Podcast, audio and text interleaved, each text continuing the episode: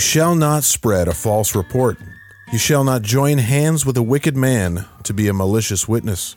You shall not fall in with the many to do evil, nor shall you bear witness in a lawsuit, siding with the many, so as to pervert justice.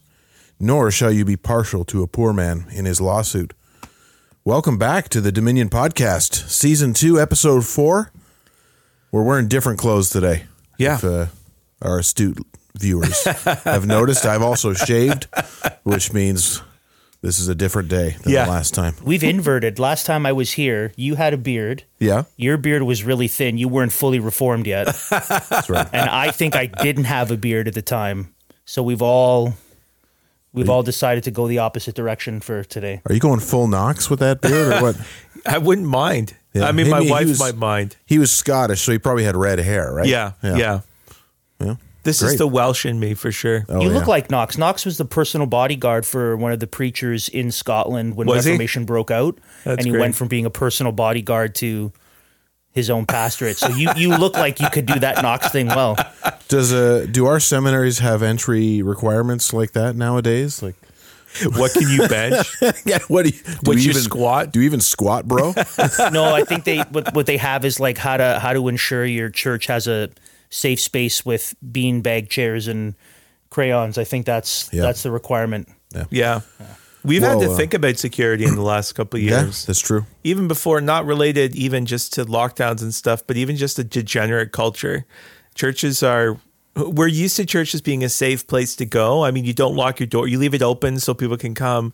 But when you think about it, it's a public meeting place with Yeah. lots of people in a, like together. Yeah. You know, it's, it's a, it's a target rich environment, as, Yes. as someone might say. Unless you're in Texas, Yeah. don't bother trying because you're probably going to get put down before you get too far. Yeah. Yeah. Well, I'm Jeremy Boyd, one of your hosts. I'm Alex Kluster. We got a we got a special guest. You know, who cares about you? I care about him. we got a special guest back on. Uh, t- is this your second time or third time now? Second time, my third time doesn't really count. We use the studio for the provincial election live stream. Right. So it's my third time in here, but second time on the show. Well, this is Andrew DeBartolo, Pastor Andrew DeBartolo. Why don't you tell us a little bit about yourself, what it is you do, um, the podcast you just mentioned there. What's that? How do people get a hold of that? So I'm the teaching elder at Encounter Church in Kingston. Been there for about seven years. That's that's my primary thing. Uh, loving and caring for our people in these very unique times and having to navigate cultural issues we've all had to grow and be stretched in the last number of years, especially. So that's been good. I've also recently had the opportunity to step on as the director of operations for the Liberty Coalition Canada. And so I host a podcast with Matt Halleck, the Liberty Dispatch. I'm able to engage in some really good political work. Mm-hmm. You know, this past Monday, we saw about 14 candidates win in Ontario who were connected with Christians That Care, which is a kind of Christian candidate training thing that we've been running at Liberty Coalition. That's great. I know, and one in Manitoba. Did you send the word out about this? That's I coming out heard- tonight. Okay, because I Well, heard through well- the grapevine. I'm like, why is no one celebrating? So we talked at the podcast we released last night. We talked about it. Okay. But the one that we're releasing tonight actually has me interviewing three of those candidates. Oh, great. And explaining exactly what happened in Ontario. so, is that a daily podcast then, or like We do twice a week. Our podcast normally drops Tuesday and Thursday, and then Mike's interviews are Saturday. Uh, how do you find the time? We you know we have trouble putting one out every two weeks now. I talk a lot. It's Yeah. easy. it's e- it's easy to talk a lot. Uh, it, it's also one of the one of the benefits of having a smaller church is that I'm freed up to be able to do this stuff, Yeah. and for my people, they encourage me and free me up too. So that's kind of what I'm doing. So last time I was here, one of those hats was on, the other one was not. Yeah. Last time I was here, I think I was just a campaign manager at the time. Right. Right, right. And uh, do you want to talk about your other upcoming? Not yet. Not yet. Okay. Don't say anything about that. All right, all right. We're Well, just going to leave that one there. we're just gonna leave Nothing that is. hanging. St- pay no attention. to the man behind the Pay curtain. Pay no attention to the comments behind the curtain. Well, I guess I should have left it at that. But uh, yeah, what are we talking about today? Well, I thought what we would do is we would um, discuss the commission that is presently ongoing in relation to the implementation of the emergency um, act that was Yeah. put in place. I'm going I to call, it the, War Measures. That's Act. what I call it on our show too. I call it the War Measures Act 2.0. Yeah, All good. they did was change the name so that they can say it's never been used before, except Yeah. for World War One, Two, and the murderous kidnapping riots in FLQ. Yeah. Montreal. Other than that, Yeah. bouncy castles, So, and French Hot toast, tubs. French The- toast in the middle of the street. uh, implementation of the War Measures Act on the part of our federal government last year in February uh, to crush the peaceful protest uh, that was happening in Ottawa.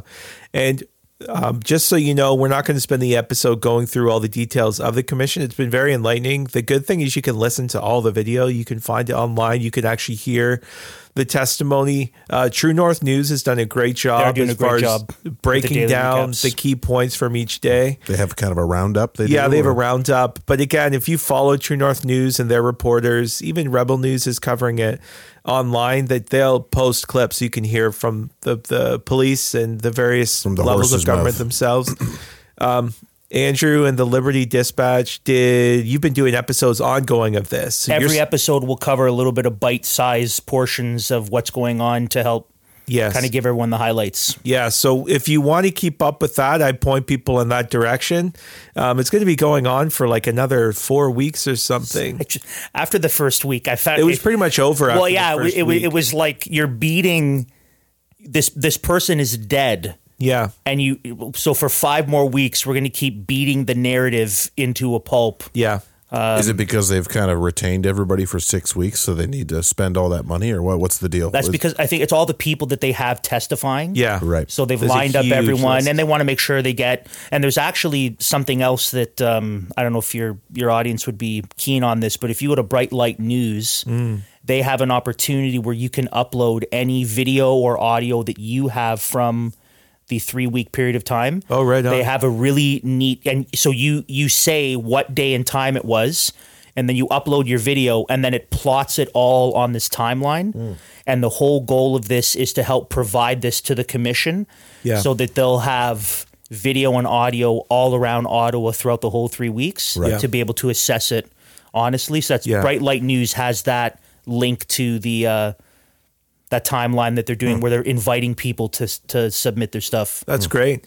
So, what I thought we would spend the episode talking about is not all the details, but kind of the implications of what's coming out. Um, so, for those who haven't been following, we could we could summarize the commission, the revelations coming out of the commission, as exposing the government and media narrative as literally entirely false. So, not just embellishing, but actually the opposite. the opposite of what's true. Complete propaganda. Complete propaganda, and we and we use that word technically. Um, it was an intentional propaganda campaign, and so various deg- levels of government and especially police authorities have testified to several things. Uh, one, there was a plan in place to um, peacefully end the demonstrations, uh, and that was presented to the highest levels of government, including our prime minister. None of the police who have testified, the head of Ottawa Police, um, uh, Ontario Provincial Police, uh, RCMP, all of them are on record saying that the Emergencies Act was not necessary, that they had the existing legislation. If they wanted to end the protests, they could have done it within the bounds of the law, which is the opposite of what the government, you know, safety minister uh, was saying that the, the the the law enforcement requested this. No one requested it, and they all confirmed under oath that they could have done the exact same thing in the exact same time without the implementation of the War Measures Act. Further than that, it's come out that the entire narrative surrounding the convoy, which we know we were there, you went as well, um, is entirely false. That in one in, in one intelligence officer's testimony, he used the word shocking to describe how peaceful it was. He said it was shocking how peaceful it was. And this is what I've been telling people. It was the kind of environment that you would bring your children to because there was everyone knew what the government wanted was for violence to break out. They wanted an excuse. And so everyone was not only self policing, but was encouraging others to maintain um, peace the whole time. And frankly, people who came there were there because they loved their country.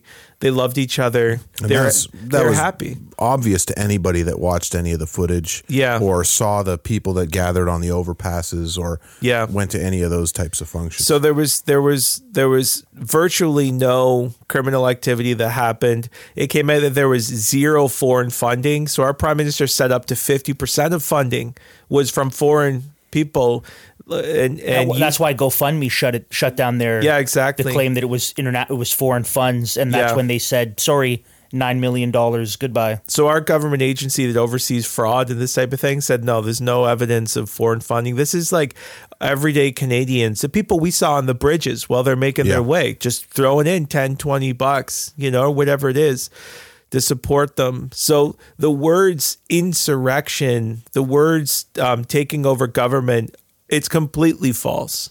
Uh, they came out that there was emergency vehicles were allowed to move. I witnessed this. There was lanes open, even on Wellington emergency vehicles like police were circling all day. You could drive all day. The only roads that were blocked were like various side streets that they had organized, but you could just drive and go around. and they weren't blocked to walking traffic. Like nobody was physically blocked into no their building. No one was physically. unless physically they were blocked. just scared of conservatives and And some of them are come out. still blocked to this day, so clearly it's not that big of a deal. Exactly. deal. I was in Ottawa not that long ago. You, you can't drive in some areas of downtown, Right. So clearly it's not that big of a deal. Yeah. So basically, you can you can corroborate all of these things. Um, they are being corroborated. what I wanted to do now is I I want to us to understand that what we're witnessing in real time is really the battle between two worldviews. It is a battle about what is real and how do we determine it. So when you listen to the other side, you realize that we are not having a genuine conversation here that the way that they determine what is real and what is true is actually fundamentally different than us. And um, this is going to have enormous implications on our culture and on the way that we evangelize to people, the way that we understand justice in our nation, what we expect from the courts, this type of thing. So that's kind of where I wanted to go. Um, just by way of introduction and maybe open it to you guys is I see this as kind of the natural end of a of an unbelieving world, but a progressive worldview, a worldview that is predicated upon expressive individualism. This idea that um, you know the individual is the locus and the arbiter of what is real and true, and and Right. more specifically, not just the individual, but even deeper, our feelings, our our feelings of what is true is true. So hopefully, as Christians, we've been pushing back on the language of my truth for a while. And, and part of the reason is it's not harmless language. Yeah. And we're seeing come out in court, in the court testimony, not court, but in the commission testimony. Look, it's okay to affirm your truth and my truth in innocent matters. But what if your truth is I committed a crime that I never did? And now the standard of whether I'm guilty or not is actually your feelings. So one of the great revelations to come out of this is even the former police chief in Ottawa, Bell, kept using the word violence. And when he's pressed on violence by the lawyers, like, do you mean violence according to the criminal code? He said no. Yeah. He said violence, by violence, I mean the violence felt by the residents of Ottawa. So all of a sudden, there's no objective standard for law by which we can be, um, by which we are condemned. It's actually the perceptions of people, and you mix into this the rise of just bigotry. Uh, you have a very, very dangerous, dangerous situation. But this is this is just where unbelief goes. And for all of these people who wanted us to live in this neutral world, this neutral culture, you know, where every everyone's opinions are equally And valid. We, we all agree on what truth is. yeah, it's like That's- no, no, yeah. we we actually don't. And we're seeing in real time like a world apart from Christ descends into absolute chaos, bigotry, tyranny, and lies, without exception. So I don't know how you guys felt, Andrew. You followed it a little closer, but I'm watching just this, thinking like this is the twilight of our culture. Like this is we're just we're just almost at the very bottom.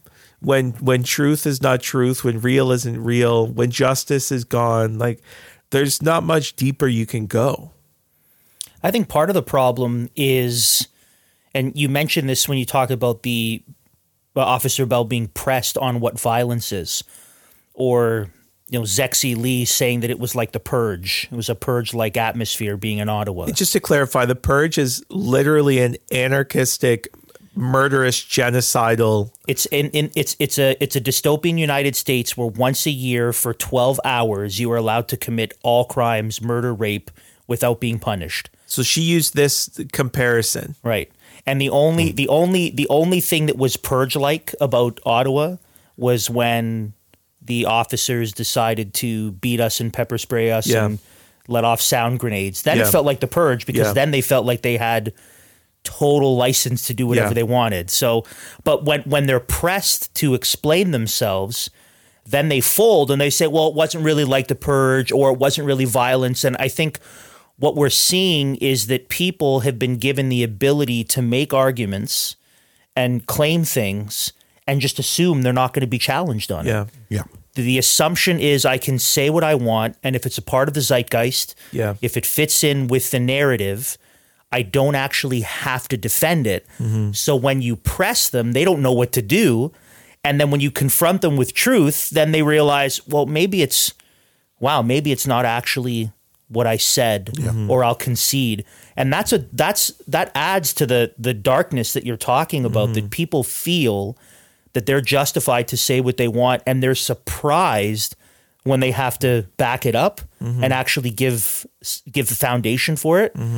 Which which again is, I mean, that's at the heart of of a Gnostic belief. That's Yeah. at the heart of a Christless worldview where there ultimately is no foundation. So you don't have to justify. You can just say it is. Yeah, you're like Pilate. What is truth? You know? Yeah. And you just go on with your business. But that's interesting. Uh, it seems like one of the roots, well, I guess this would be more of the fruit of one of these things, is a is a media that is bought and sold by one party, uh, which never asks hard questions of of certain candidates. And so they know that they can just say, "Oh, it was an insurrection," and that's going to go out as a soundbite. Everybody's going to swallow it whole without questioning it, and nobody's gonna nobody's going to challenge them. So maybe that's there's a shock there when somebody actually does challenge them, like you say. But they're just so used to having the media run cover for them that it's uh, you know, yeah. I guess they just they just they're interested in power, right? So it's Yeah. it's not even about the truth. It's like I'm just going to say this because everybody's going to agree with me. Nobody's going to challenge me. And the whole point is I don't believe in truth anyway. All I believe is naked power. Yeah. So if I can maintain power by telling this lie, who cares? Yeah. Yeah, and Christians Christians need to wake up to this type of thing. I mean, again, going back to the earlier testimony, the word that just comes to mind is just bigotry.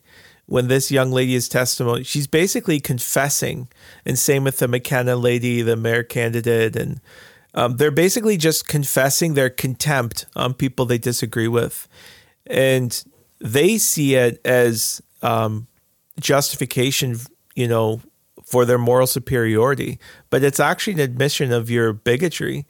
And bigotry is an irrational intolerance of people. Basically, the word gets used mainly about, you know, people more on the right who disagree with you. You're not a bigot simply because you disagree with someone. Like we can all affirm that axe murderers are bad. It doesn't make us a bigot because there might be someone who thinks it's okay and we disagree. Disagreement doesn't make you a bigot. It's disagreement that is not rooted in reality, that it's irrational, and it's um, a disdain for people and a contempt purely on the basis of difference, regardless of whether those differences are valid or not. So it's a refusal to actually engage. So the elites in Ottawa have nothing but contempt. I mean, it reminded me of the my dad loved this Far Side comic where it said this guy came rushing into the king and he said, "Sir, sir, the peasants are revolting." And the king goes, "Aren't they though?" and and it's just like the utter contempt towards the peasants. Yeah. And you listen to this lady talk and you realize like they use word I believe they were genuinely afraid. But they're they're like the racists in the South who a black person walks into a white neighborhood and they board up the windows. It's like I Yeah. believe you genuinely feel fearful, and it's because you're a bigot. Yeah. It's not because that person is a genuine threat to you. It's because they're different from you. They are the other, and by virtue of being the other, they're a threat. And so the testimony is constantly confirming this that um, there's the, the the the elite, the ruling class, which is dominated by a progressive worldview, which is dominated by unbelief. It's just it's just bigotry. And the irony is that they're the ones who claim equality. But what Christians are going to continue to see is that look, when we surrender the culture, when we surrender the the positions of authority in law and in civic service, etc., to people who um, don't believe in the Lord Jesus Christ, eventually you're just going to descend into inequality mm. and bigotry to the point where, I mean, a bunch of truckers show up um, and they're they're disruptive at worst, and it's treated as a an insurrection, which is literally like a hostile takeover a country, yeah, or an occupation, which is when a foreign army comes in. You know what I mean? It was definitely a failed insurrection and occupation if it was that. Yeah. It certainly did not succeed. Yeah. Because they went away peacefully. Yeah. So where do you think it comes from? Right. So I mean the what is it that they're bigotrous about? Right? Like and I think this is it's important for us to think about because it can't just be that we're Christians because there were a lot of non-Christians, even even though Christians were involved with the organizing of the convoy, and even though Christians had a big part to play in the in the protesting and the praying, that's true. Churches housing people, the truckers, fair enough. But it, it, it wasn't just that. There there was there were many people, many truckers, many protesters. You know, I saw videos of uh, of people down there who were you know even pro LGBT, and they were saying we're still for you know people's freedom to make medical decisions. And so are they just are they have they just adopted a slave mentality and they're just you know white mm-hmm. freedom adjacent? Like what there's a disdain. Absolutely. What is it that they disdain about the peasants is it just that they're peasants yeah or? i think i think bigotry is irrational like it's not actually based on our particular beliefs although they they would hate those too. It's actually by virtue of us not being part of their tribe. It's just it's just intolerance. It's just base. Uh, ironically, from the progressives, it's a deeply base, primitive way of acting. It's like your tribe is not my tribe, and I hate you. I hate you because my tribe hates your tribe. It's like, well, would you know anything? I don't need to know anything about you. I just need to know that you're not my tribe. And that's what we descend into. That we we lose all capacity to reason, all capacity to empathize, all capacity to seek understanding. We dehumanize people who are different than us. Mm. I mean, the words that were used against truckers to condemn them, the the the ease at which these people utter these things. Yeah, and six months earlier, they were heroes for working through a pandemic, and then all of a sudden, they're, you know, which is what they did to doctors and nurses yeah. as well. That but, but yet the, the, the, all the all the people who testified were either government officials or employed by the government. They were government employees, yeah, or former government employees, yeah, or someone running for mayor. And so it was all a particular group of people that they were completely deluded about what was actually going on. But like that one person in particular, the the Zexi Li character who said it was like the purge, when she was pressed, it came to pass that she was the one who said to various truckers, "Go back to f where you came from." Yeah. And that people from her building were throwing eggs at the protesters. The only violence she yeah. actually witnessed was from her side. Yeah. So so completely delusional about what actually happened. But you're right. Either a part of the elite class or because of her role as being a government employee, desperately wanting to be a part of that yeah. that group. Uh, I'd like to push back a little on that though, because that's I think that's definitely a part of it. But I think they're, for a couple reasons, hostile to anything that smacks of the Christian worldview. Sure, and yeah. I mean that's pretty obvious, right? And so even though you've got a lot of secular people at the um, at the the protest um, uh, in the convoy there's just something like conservatism aligns more with biblical Christianity. Yeah. Like that's just that's just the way it is. Yeah. And so even though they're not out and outright believers, any you know, if you believe in conservative principles, that smacks of uh, a Christianity or a Christian worldview to these elites that they just abhor. And because they don't know anything about us, they think that any attempt by us to do anything is basically us trying to make, um, you know, the handmaid's tale become a reality. Well, they hate the limit of power. They hate the truth. You know, they hate Yeah. true compassion. They hate things that Christians ought to they be hate for. Christian sexuality and So, Christian. Family. Yeah, they're not like reading the Apostles' Creed and dissecting it and de- deciding whether No. or not they agree. They look at the fruit of Jesus Christ and they truly hate it. Yes. And uh, I just wanted to read from James because I guess my like my pastoral concern was, um, it was shocking to me how many Christians. I mean, it shouldn't have shocked me, but even to hear Christians speak ill and to just buy what the state says, it was. It's not just concerning or or discouraging, rather, because I was there. It's like there's a moral defect in you that's really really wrong. Well, those same people that thought that James Coates was should have Yeah. gone to prison for Yeah. what he did. Yeah. Obviously, they're going to have utter disdain for people who are not pastors, Yeah. but truckers. So yeah, it's not shocking. It's just it's incredibly disappointing. So James talks about this in James 2 and he he uses the word partiality. He says, "My brothers show no partiality as you hold the faith in our Lord Jesus Christ," implying that it's a temptation even for Christians. The Lord of glory, for if a man wearing a gold ring and fine clothes comes into your assembly and a poor man in shabby clothes also comes in, and if you pay attention to the one who wears fine clothing and say, "You sit here in a good place," Well, you say to the poor man, You stand over there, or you sit at my feet. Have you not then made distinctions among yourselves and become judges with evil thoughts? So, what's happening is they are treating as worthy of more honor and respect people who have more material goods, and people who have less are less deserving of honor and respect. They're making a moral judgment based on the clothing people wear. Yeah. And that's that's sinful because that's not how God divides people. He doesn't divide um, you know, between our possessions, and he even actually pushes against that.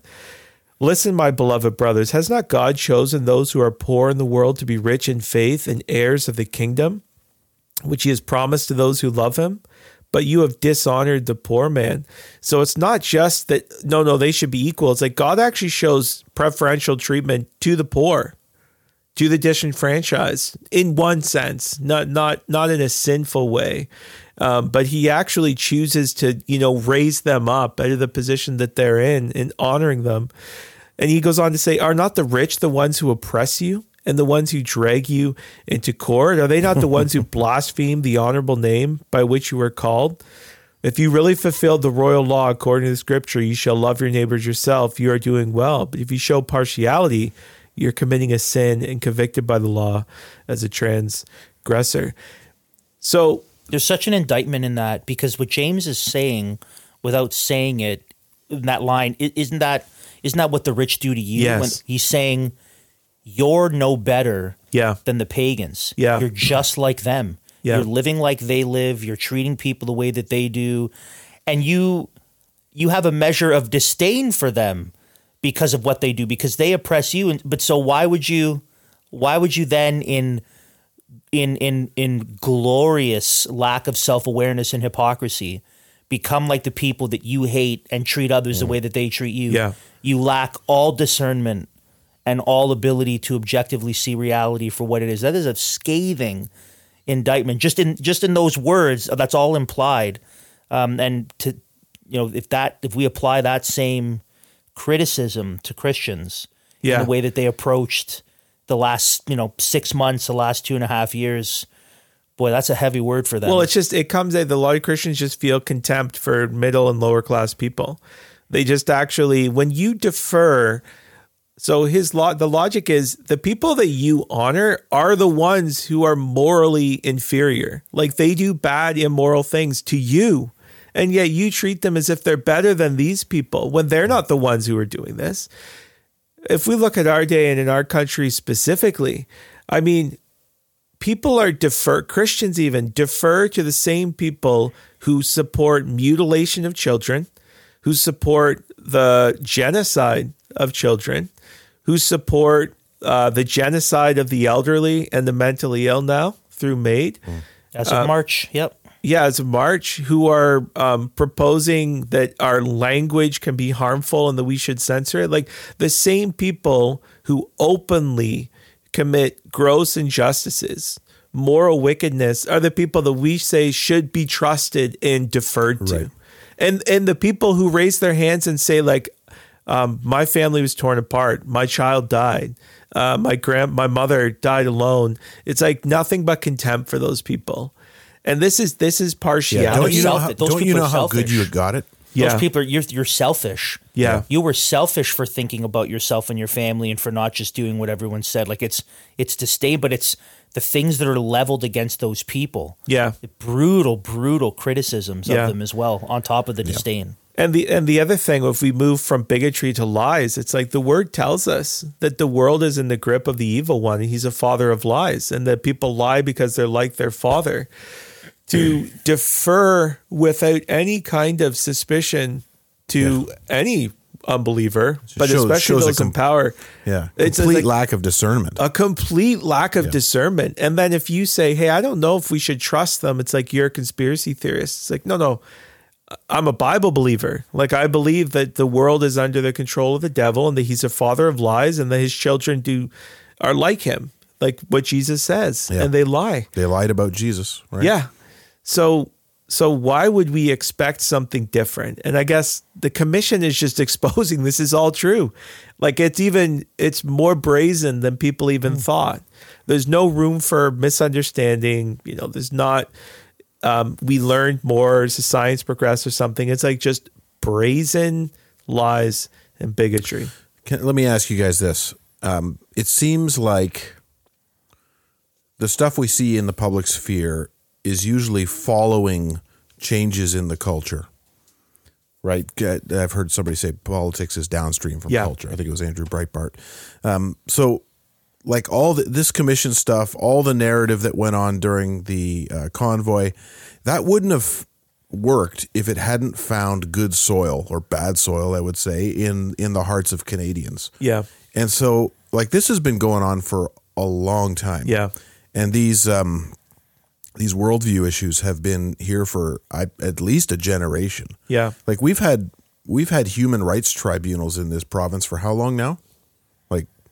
Like over twenty years. Yeah. thirty yeah, years now. 80s or something. Yeah, like you could be hauled before uh, a court, uh, not even a court, a kangaroo court, uh, and have to pay your own expenses for Well, it's holding. Canadian, so we would say like a caribou court. Maybe. Yeah, caribou court. Yeah. if we were in Australia, we would say kang, which was caribou court. here. Well, I think I mean this the the documentary, um, "The Antichrist and His Ruin," is going to talk a lot about multiculturalism, and by that we don't mean the um, gracious and hospitable welcome of you know people and refugees who are in need. I mean, I have a refugee living with us, and and Jesus was a refugee, and Christians ought to care for refugees. The law commands us to do this we mean the idea that um, beyond that of treating all cultures and culture ideas and practices as if they are all the same. And that- the competing cultures that are mutually exclusive can exist Yes. together in harmony. Yeah. So what? So then what you have from there is you necessarily move into a moral relativism because very quickly you realize there are not only just differences, but some differences are good and bad. I mean, if you think that female genital mutilation is a good practice that we should continue, uh, you're a psychopath.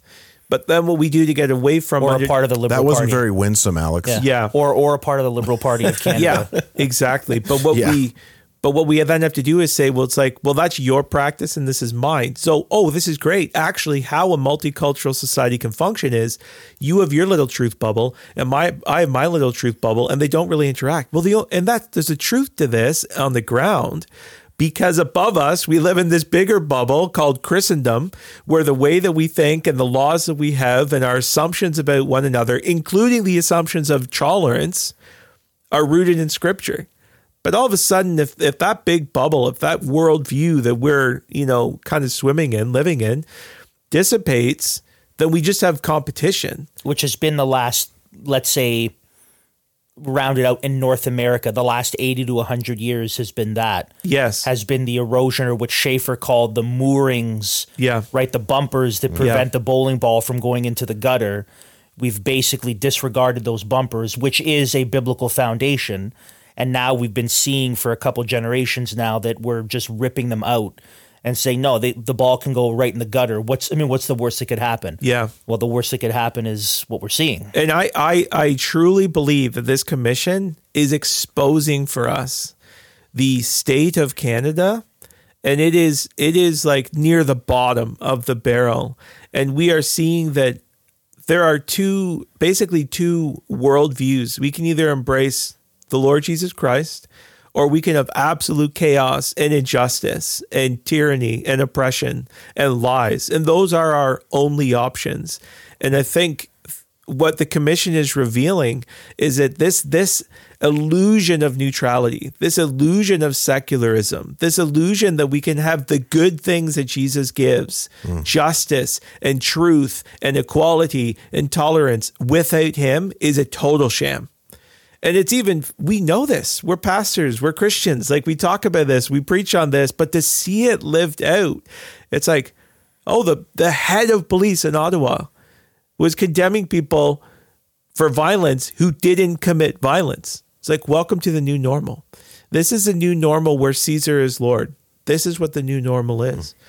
And so I think back to your question, this only happens in a culture, this only, the seed can only bear its bad fruit in unbelief. And and what we need to do is unapologetically call our culture and our leaders and every citizen to repent and believe. So what you're saying is that a Christianized culture that had sort of these bumpers, like Schaeffer called them, uh, laws based on a Christian framework, those would uh, create, I guess, a space for a tolerance or a, yeah. a multiculturalism, uh, as long as that's still acknowledged as the overarching, as the basis and right. foundation. Right. Um, yeah. So, and that's I mean that's a whole other episode. But this is this is what I want Christians to take away from the commission. I want you to look at it. I want look you to just look at it. Just just look at it. Just look at it. Would you just look at it? yeah, and just see like this is the dead end. This is the dead end of unbelief. Hmm. And this is where it always goes. And I actually, for the first time this week, I had a moment. I can't remember what triggered it, but I actually had a moment of hope. Like I just, I just saw the, I just saw Christendom 1.0 is just done, and but but more importantly, secularism and unbelief is parasitic. It needs a host. It can't survive on its own. Right. It eats itself alive. And I just thought, man, I'm excited for what comes up out of the ashes. That we are in the death throes of a culture. Like mm. you, you can't, you, you literally can't survive as a culture when you say this happened that never happened, and and when you just make things up as words, and there's no criminal code. Like you just, you can't cease to continue. Yeah, and that's been th- th- this has been I mean this has been on blast. Let's I mean let's say the last 10 15 years or so. It's been on blast where what we're seeing with the commission the idea of words don't mean what they actually mean. Reality is the opposite of what it is. You can say whatever you want. Yeah. That's exactly what we've seen in the redefinition of marriage, yeah. in the redefinition of sexuality, Gender, yeah. even even even the uh, the understanding of politics, ver- various political systems, various governmental systems. The fact that you can have such a high percentage of millennials support communism while being totally blind to the fact that it has worked this many times in history and has only ended up leading to gross amount of deaths mm-hmm. or the fact that you can say oh yeah, yeah we can we can have a we can have an agnostic kind of atheistic state system that supports a darwinian evolutionist theory mm-hmm. and everywhere that's been tried has also equaled countless deaths this is something that the previous generation right even even people in the 60s and 70s, at least they would say communism's bad. It's just bad. We need yeah. to fight communism. Mm-hmm. Now there's the open acceptance of it, even from people in political parties. Mm-hmm. I mean, yeah. in, in in my writing, there was a party. They didn't call it this. They called it the People's Choice for Kingston or whatever. But when you read their platform, the platform is free transit for all, free healthcare for all, affordable housing for all, decolonization, and um, and uh, uh, uh, um, reconciliation. defund the police. That this is this has received a mainstream voice. This has really grown, and so what what we've seen in the commission is just more bad fruit that's been that's been growing quietly while Christians decided to disengage from the culture and from the political sphere because we thought that would be okay. So we step back, and that's that's what Schaeffer talks about that the the good moorings that hold a culture together hold it together because Christians engage and Christians don't compromise and they assert the authority and the sufficiency of Scripture. And then when Christians say ah whatever, it all falls apart and something has to step in. Yeah. Something has to come in and hold it together because no one wants anarchy. Right. So what comes in is tyranny. Yeah. But Christians saw secularism as something harmless and neutral that could sort of be the overlord to, uh, you know, living peaceably in, in the world as Christians. And we but we're finding out now that it's actually secularism is actually extremely hostile to Yeah. any sort of Christian belief. As Well, it's it's- always been in history, Yeah. Which we don't understand. and it's just a hypocrisy because we've been told that it's immoral to um, you know oppose or, or, or sorry um like force your views on someone but Right. secularists have no problem doing that No, they don't. So it's not what what beliefs will be enforced so to speak but will they be good and righteous ones Theocracies are unavoidable. yeah Who's Theo, man? and everyone's who's a the theon- everyone's a theonomist. yeah and Even Paul belie- Carter? even Paul Carter. That's right. Although his theonomy is is weak and pathetic, and is why we are where we are culturally. yeah you gotta have the right god Yeah, that's for sure. everyone pushes a theocracy. That's unavoidable. What we're and, and if anything, you know, I think the last couple years have have highlighted the fact that presuppositionalism or view uh, understanding presuppositions in the way people make arguments and what they believe there, that that is clearly the old clearly it's the only way that we can Yeah, view- because if you can't you can't be evidentialist evidence- or neutral no. anymore that's done that this is this is exposed that that, that is a lie evidence and Yeah. facts don't matter and and people don't care. So then it's like okay well I'll I'll I'll I'll go into your world and work from your assumptions and show you that on your own the basis of your own belief it just falls apart. One of the things I'm looking at that book on the table did you bring that? I did bring that. Okay. Were you There was gonna a- there were- something well from there were a few quotes from it that I thought would be helpful as I was thinking about the topic today um, Yeah. that had everything to do with the kind of the woke culture or or, or, just just absolutely nailing on the head why we are where we are.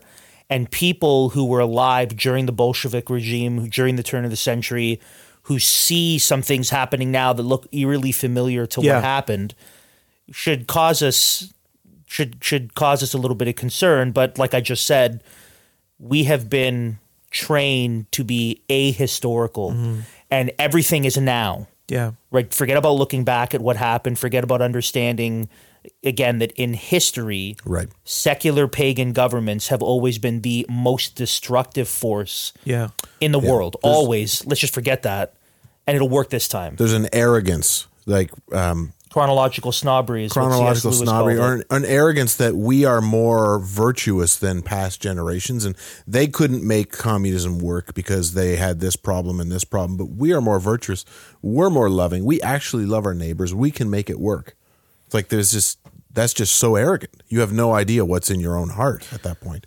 so one of Solzhenitsyn's practical takeaways for our listeners By the way, the book is "Live, Live Not, Not by, by Lies" Lies. by Rod Dreher.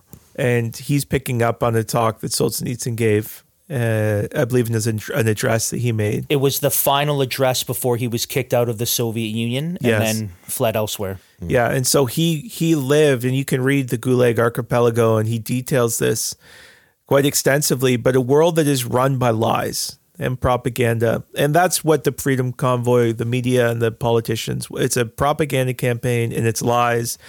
Um, one thing that you can resolve, I mean, Solzhenitsyn says this, you know, resolve, make this your creed. You know, the lie may come into the world, it may even triumph, but not through me. And I think Christians need to resolve to just not tell lies and not to abide by lies, not to enforce, not to encourage, not Don't to go give, along with them. Don't go along with it.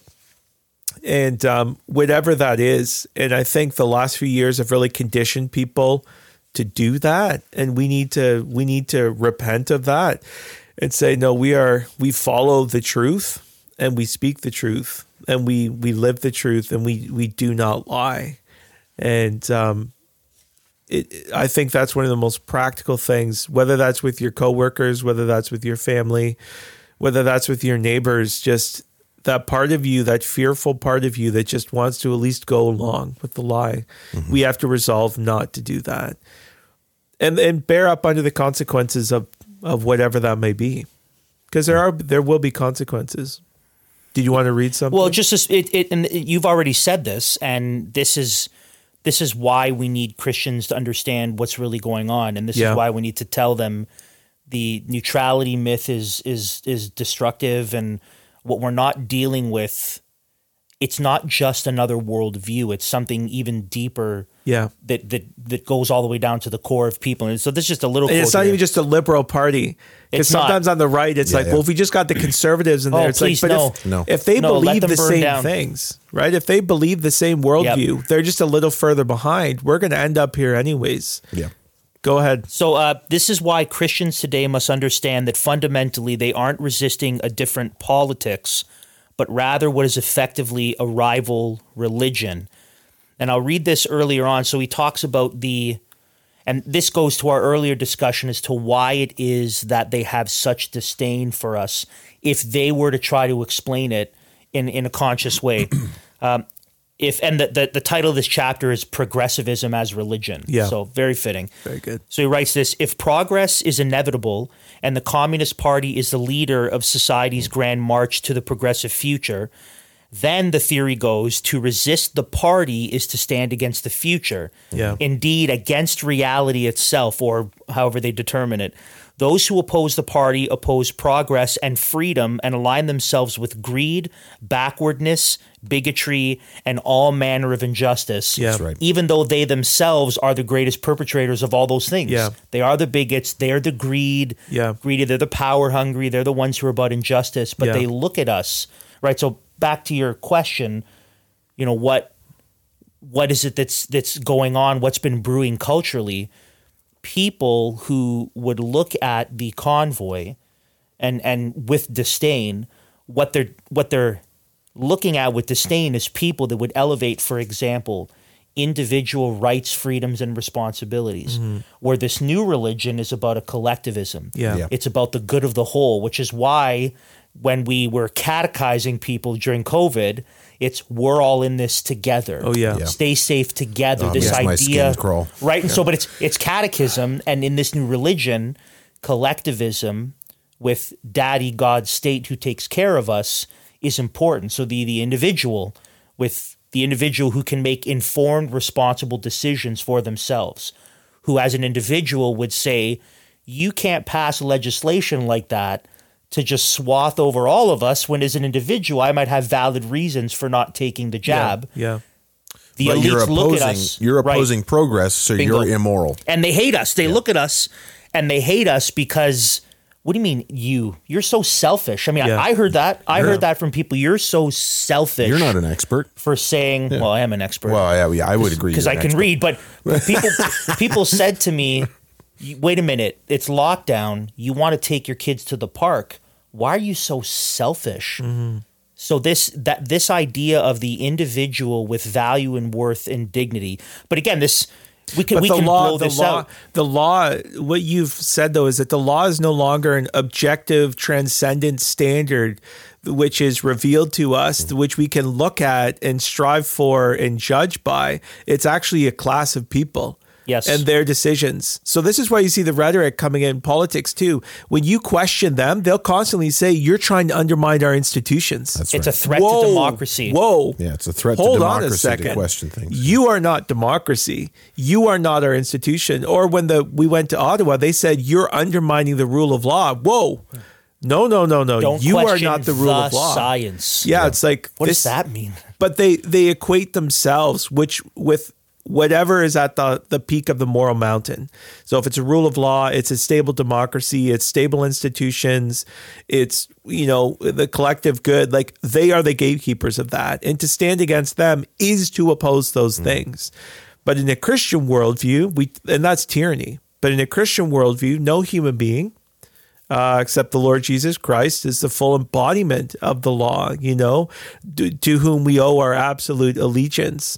Uh, what we say God's word is our law, and his son is a standard of righteousness. And um, that means that, that we can actually disagree with people and not be standing against righteousness and standing against morality, this type of thing. So there's something that's it's deeply insidious, you know, that's going on in that regard. And and again, everyone who said it's crazy that Christians should want the Bible to be our standard, it's like, well, how's this? Now our standard is that guy. Now the standard by which we're judged is like a drama teacher, you know, and his cronies and liars and bigots. You know, we haven't done away with the standard. And whoever has the mouthpiece and the audience and the money, that's yeah. the standard. And people and Christians need to see that and th- this is part of the frustration. So I've been I've been publicly, vocally, um, open about my disdain for for Big Eva and the, the the harm it has brought against the broader church and how it has discipled Christians. And part of the frustration is Christians have been told to not deploy, not employ the kind of tactics or mindset that we think would actually advance a good Christian culture that are about dominion, that are about actually bringing things under the lordship of Christ. Mm-hmm. We've been told don't do that because that's what's good. And then when the pagans do it, when they take their worldview and they press it out and they make its implications and its application, that same group of people who would criticize the Christian for wanting to actually be mm-hmm. a dominionist theonomist mm-hmm.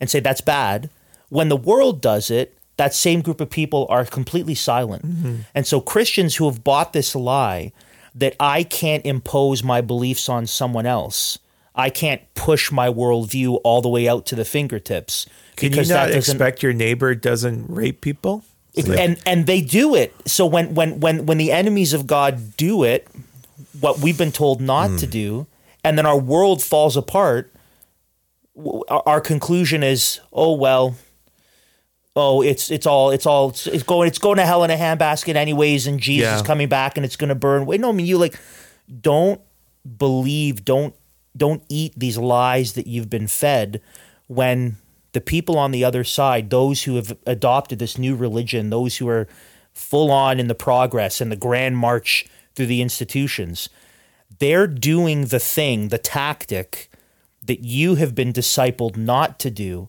and what are we seeing? That if we would if we would just employ that same tactic, look how effective they've been. Yeah. We've been wholly ineffective as an as a Western Christian church because we haven't done the thing. Like they're fulfilling their cultural mandate. Yeah.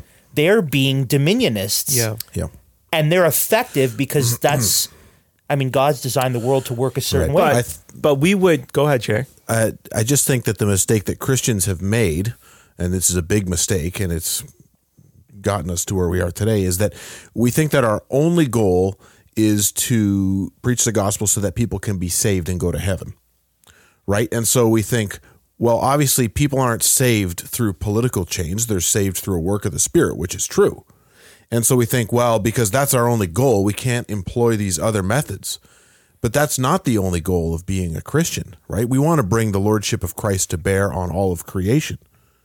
Right, well, we want to make disciples of all nations. Even yeah. just being stewards, being good yeah, stewards, even just requ- being good stewards requires yeah. us to be excellent with the stuff we have, how we use the stuff we have, and yeah. how we help others to use the stuff that we have. That's right. just that's good stewardship. And so, so that means we need to uh, advocate for laws that are in line with God's law. Don't murder, don't steal. These are God's laws, right?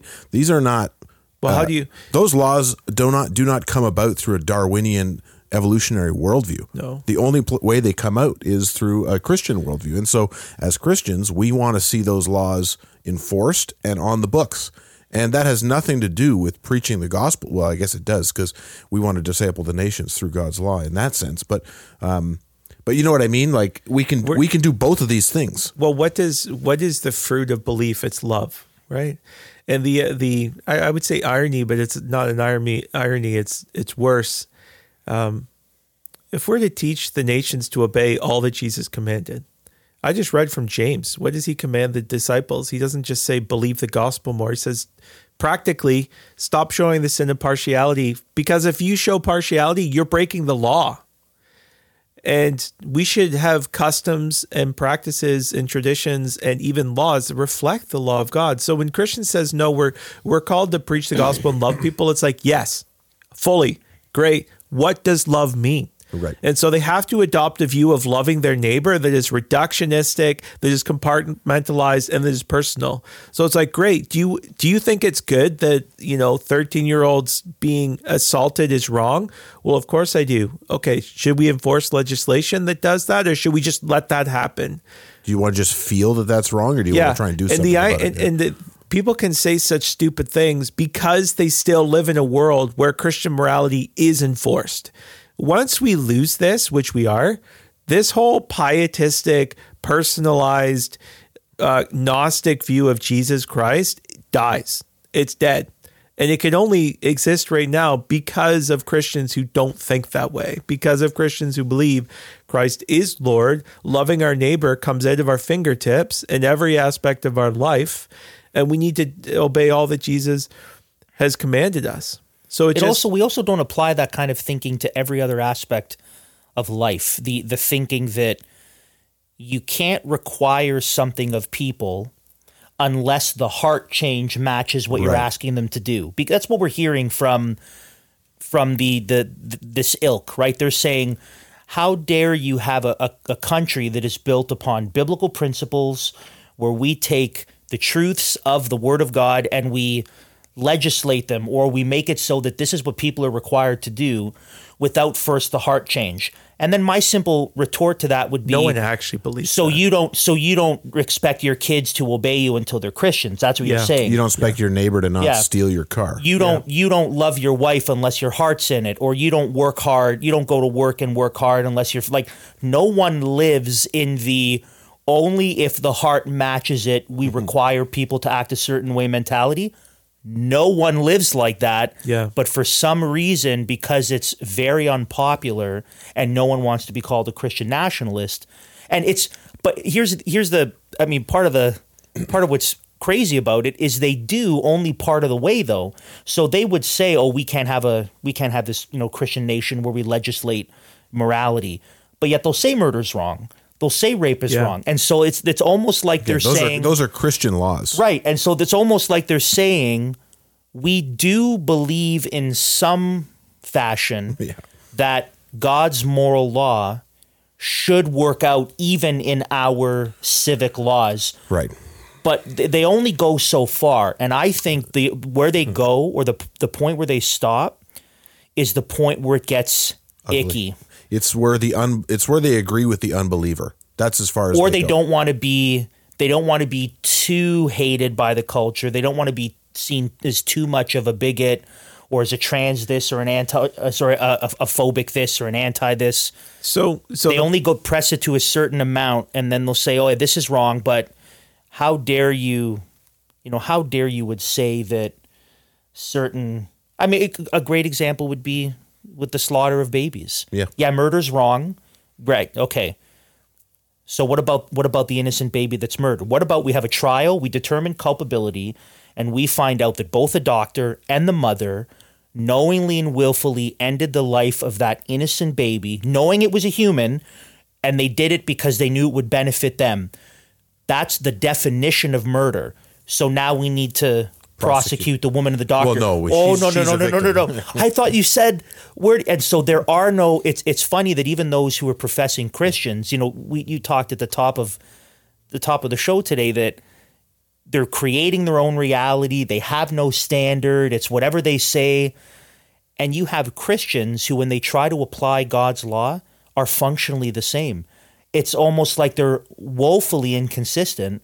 And okay, murder is wrong, but it's not murder. But when's it murder? They're they're they're acting the same way. They're acting like they've abandoned truth. And we're and just to be clear, like we're not we're not proposing the way that we can fix our society is by imposing a Christian morality. And we do so we we want to say that um, imposing Christian laws, for example, laws that are based upon scripture, wouldn't bring about in itself the change that needs to be brought about. And only the gospel does that. And like you said, the laws and stuff are downstream. And there's a sense in which a transformed, you do need transformation for true obedience. But what we're saying is yes and amen and only the gospel brings that. But there are other reasons why you have laws not to bring about the transformation that God requires. You actually have laws for the protection of others. You have laws that uphold, um, in principle, the rights of other people. So when God says you shall not kill, He's actually upholding the value Yep. of that human individual. And when He says in Genesis, you know, if if a man sheds another man's blood, by by a man his blood shall be shed. Why? because he's created in the image of God. So retributive justice is not just it's not about punishment in itself.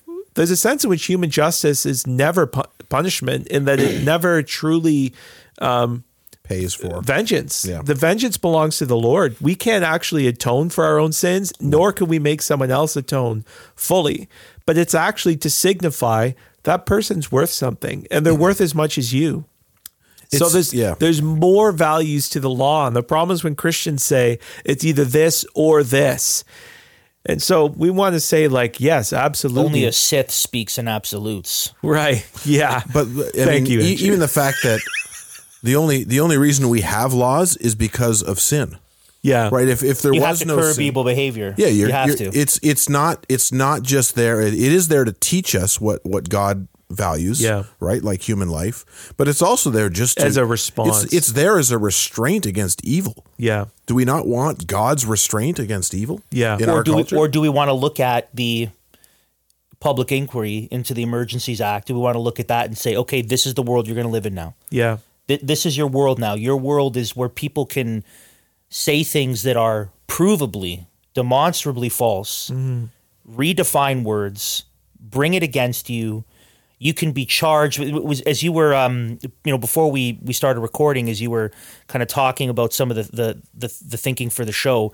All I thought about is it's almost like we are just two steps behind Minority Report. Yeah. It's like we're just on the Pre-crime, verge of pre-crime, yeah. being able to look at you and say, based on your belief, based on whatever doctrines you hold, we anticipate that you will likely do X here. Yeah.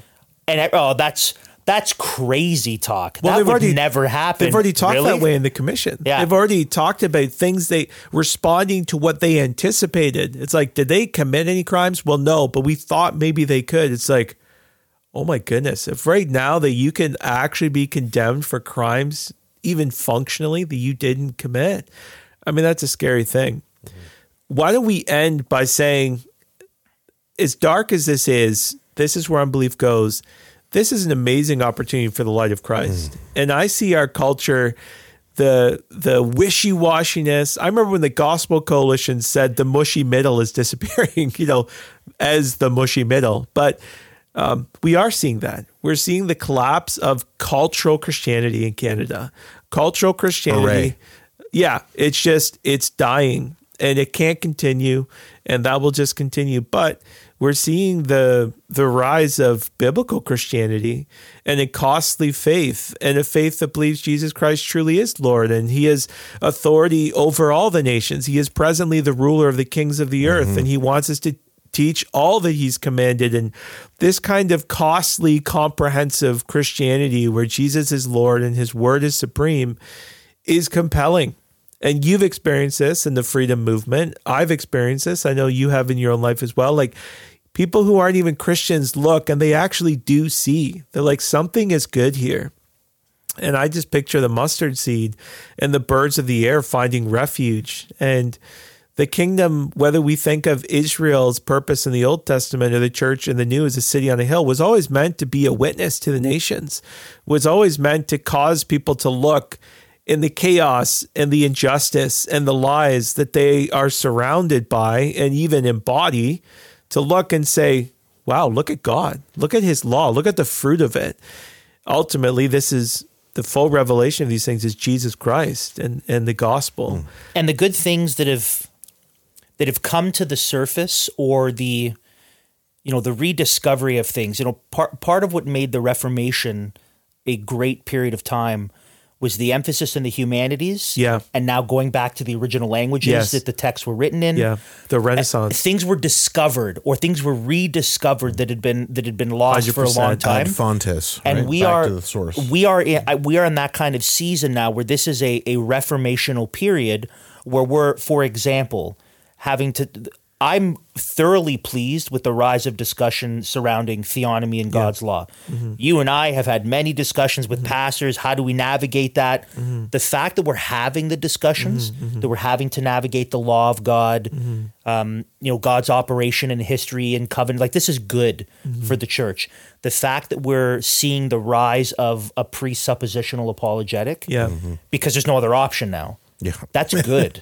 The So end of a compartmentalized faith. Right. right. Like it's just the dissipated. rediscovery, the importance of rediscovering the Puritans. Yeah. And and their so the kind of the couple generations after the reformers Mm-hmm. and their understanding of church state relationship.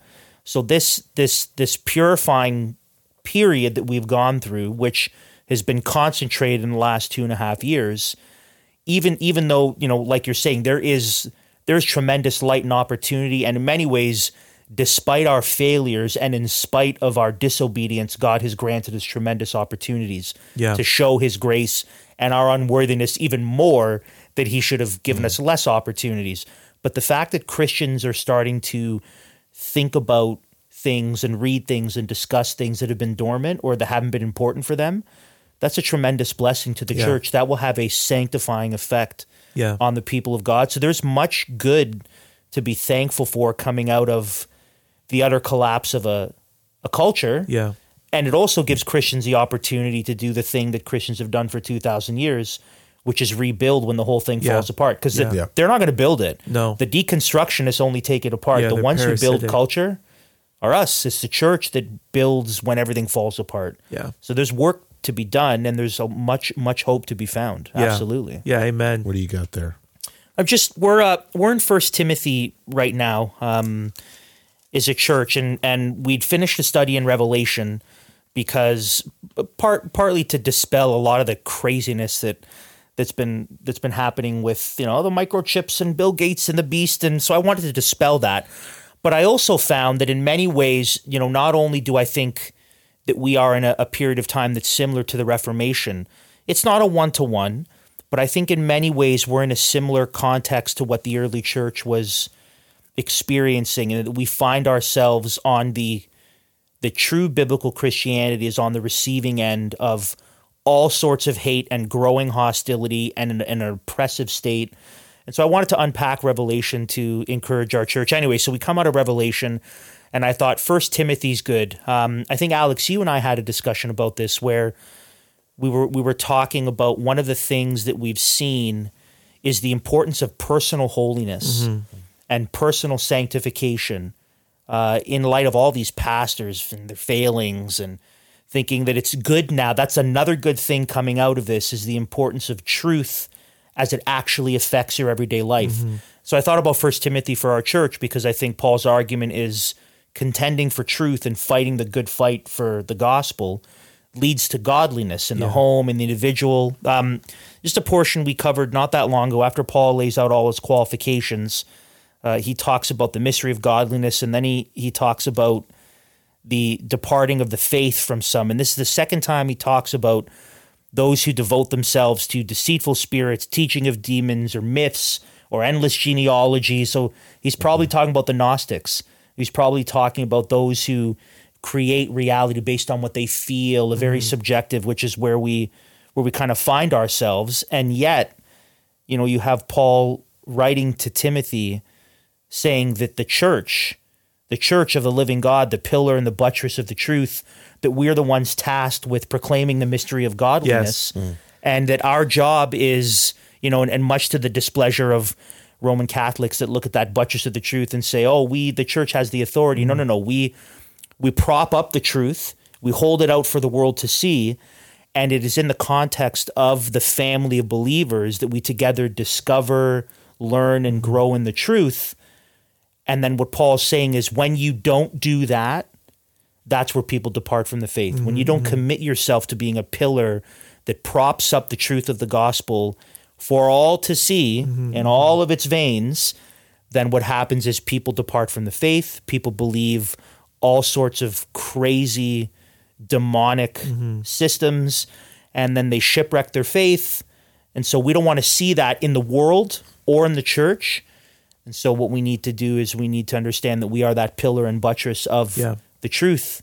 Um, and we've been given such an opportunity to do that now. Now more than ever, Yeah. eyes are on the, The world true is in church. desperate need. Yeah, and they're looking at us. Yeah. Um, and so now's our time to, you know, I said this this past Sunday. You know, don't you don't put a basket over a light. Mm-hmm. like that. Now is the time to shine brightly. Yeah. Um, because God's given us such a great opportunity. Amen. That's great. Thank you. Um, you want to do a little book thing? Yeah, a book. Uh, a book I've been reading. Actually, I read this week. I crushed it. Like two days, I read this book. It's called uh, "Surprised by Oxford," and I believe her name is Carolyn Weber. I guess it came out in like 2011 or something. I hadn't heard about it.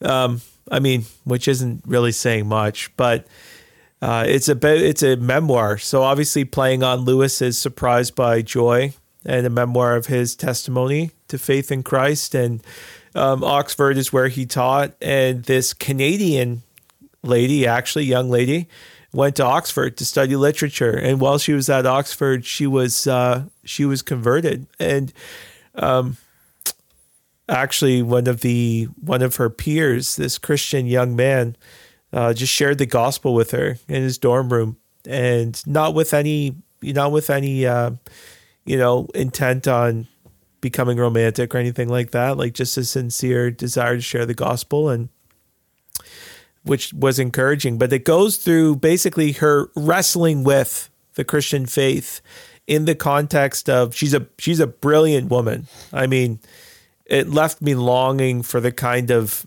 um, thought and depth of thought that humans are capable of. That this is our shallow age. You know, we people don't think about the riches of God's world and of God Himself very deeply at all. And anyhow, it's a very moving story, but I would recommend it to people for a number of reasons. Um, one, it reveals the value of literature. And so she makes a comment early on in how literature is is kind of the pinnacle of human learning in that it encapsulates all of the other areas. So if you think of science and philosophy and history and theology, really good literature takes into account reality or these other subdisciplines.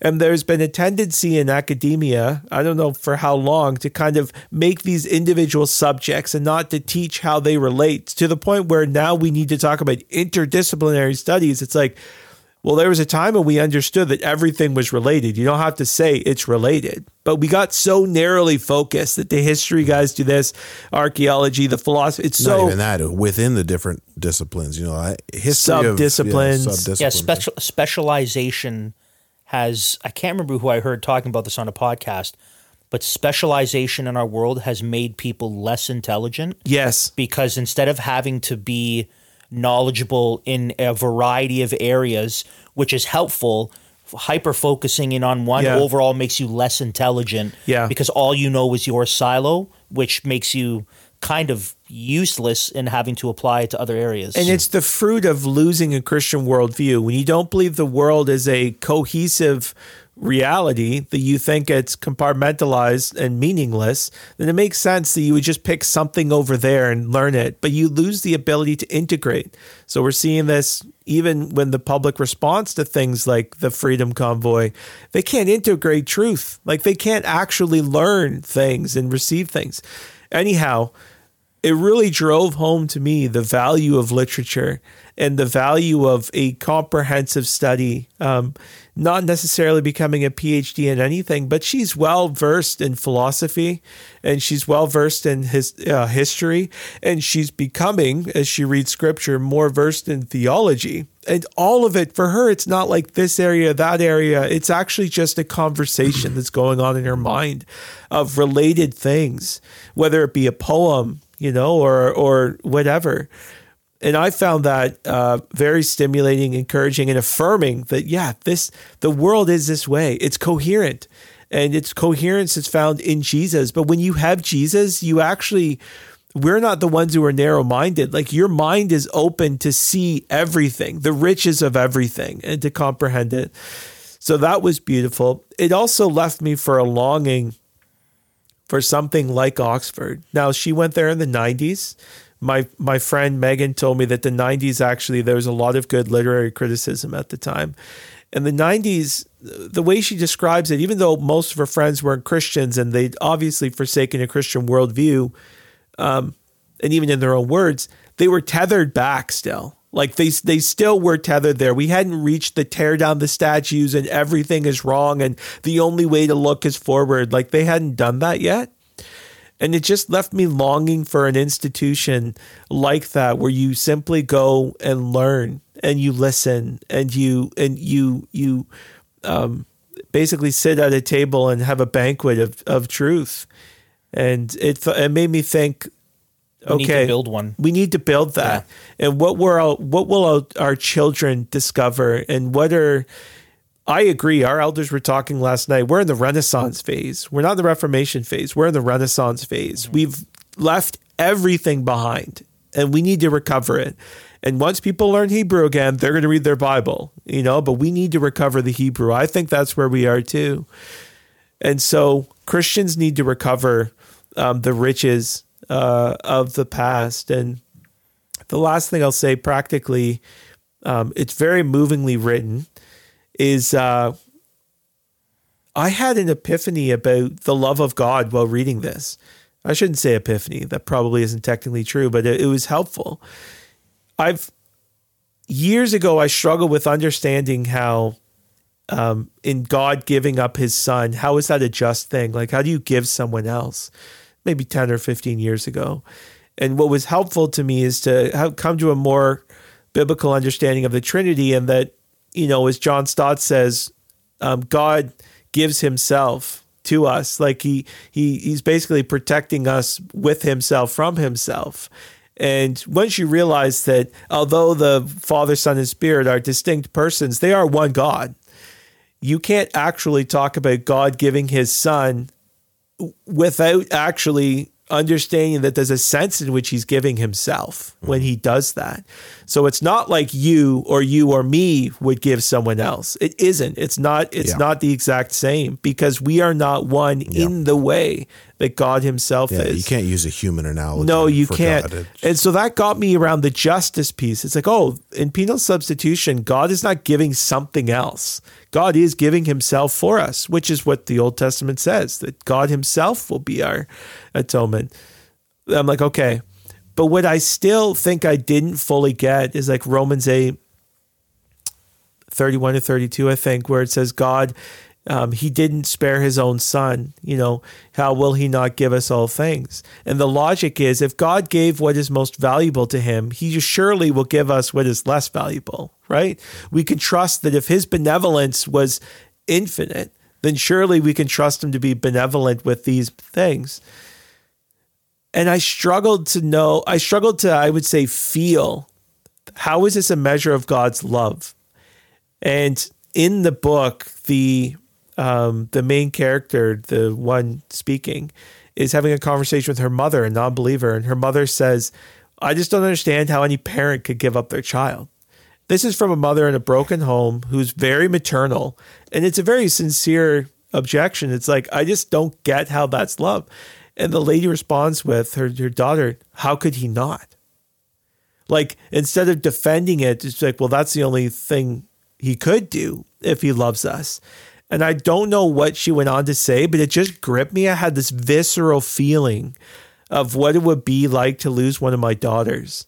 And I realized, and you can probably relate, and even just as a friend and a brother, you would way rather die than give up your wife, than give up a child. Like in, in like a second. Like if someone's like, okay, either she goes or you go, it's like not even a, a thought. It's like here, you know? And conversely, it would be far more painful to lose a wife or to lose a child than it would be to lose your life. Way more. All of a sudden, these things are clicking on me, and, and I realize, and, and only more painful if you love them. If you don't love them, you want to preserve your life, you want to save your life. But if you do love them, you want to give your life. But part of the consequence of loving people is that it's actually more painful to lose them than if you were to lose yourself. So putting this together with the atonement and the doctrine of the Trinity, it just hit me that when God gave his son, he wasn't like giving something else or avoiding the pain. It was the most the most costly thing the father could actually do is to give up that which you love most. Like there's nothing that could that could hurt you more so to speak. There's nothing that could cause more grief in human terms than that, which is showing that there's that that is the height of his love for people.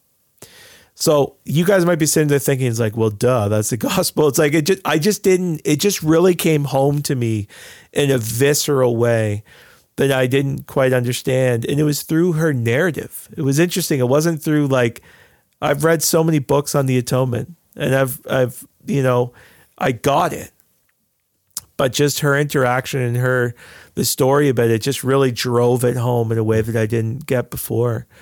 So I think it's a great book. Nice. Good What's the name reading. of- what's the name of the author? Surprised by Oxford by Carolyn Weber. Carolyn Weber. All right. Any final thoughts there, Pastor DeBartolo? just as you were sharing the second bit of application there, the importance of um, not being hyper specialized, but but this interdisciplinary study or the, the the considering many things in in learning and making decisions.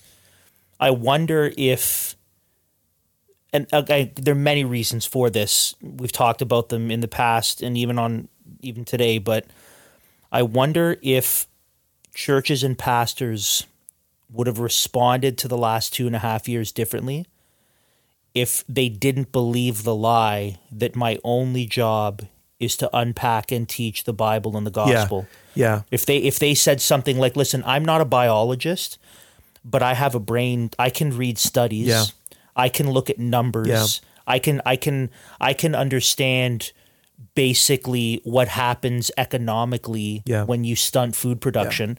Like I wonder if pastors got out of there. My only job is sermon Sunday, which by the way, It's many of them distortion of, the Bible. though. Right. And many of them loved it because it allowed them to pre-record their sermon and then take Yeah. the weekend off because that's all they did. Yeah. But if if if pastors didn't believe the lie, you know, you're not a scientist, how can you speak to this? No, but I can read, I have a brain. Yeah. And if they if they were a little more intentional in looking at scientific stuff and economic stuff and, and trying to understand what will really happen if I shut down my church and if I encourage that, what's the broader effect? I wonder if more of them might have they may not have made a different decision, but they might have been a little more torn about it if they realized this Well, is actually going to have more a more a, a much greater, more far-reaching effect than just oh my people won't get to go to church. Like there's way more that's going to happen, and I wonder if they would have been more gripped by their decisions. Well, the compartmentalization of knowledge allows for you to have this little ghetto, and outside of that, you're not responsible. But actually, wisdom in the Bible dictates that we be able to um, discern the right path in light of our circumstances, whatever those things are. So, no, you're not a nuclear scientist, you're not a rocket scientist, but you do have responsibilities. And uh, Jesus knew a lot about agriculture, and Paul was a learned man. And yeah, to suggest that you're supposed to just teach spiritual truths is to totally distort the Bible itself. And I think this is one of the, the the blessings or lights that have come out of this is we've now had to do we've had to swing the other way and say, Yeah. well, you know what? Maybe as a church I need to help my people understand Law, law first aid, economics, Yeah. food production, right? Like maybe I actually have to help my people grow in other areas that maybe being a pastor isn't just here's the Bible, but maybe being the pastor is here's being a responsible person to care for and provide your family and considering all these other things. And so that's one of the good things that's come out of this Sure. is we've we ourselves have had to become more than just Bible teachers, but actually disciple our people in a number of different ways to help them develop and Well, I would say that's and- just actually teaching the Bible. Right, yes, fair enough. Yeah. It's actually teaching the Bible. Yeah. Well, you know what? I'm going to make that the last word. And uh, it's been great talk, guys. Thank you for coming all the way from your hometown to Peterborough to be with us. My We pleasure flew to him be in. here. Lunch is on me. On you? On me. All right. And then, then he says, and we're going to Wendy's. Nope. nope. We're going somewhere real nice, Clark. Real nice. but anyway, I'm going to leave you with this. We'll see you next time on the Dominion podcast. But for now, may he have dominion from sea to sea and from the river to the ends of the earth. May desert tribes bow down before him and his enemies lick the dust. May the kings of Tarshish and the coastlands render him tribute. May the kings of Sheba and Seba bring gifts. May all kings fall down before him. All nations serve him. See you next time.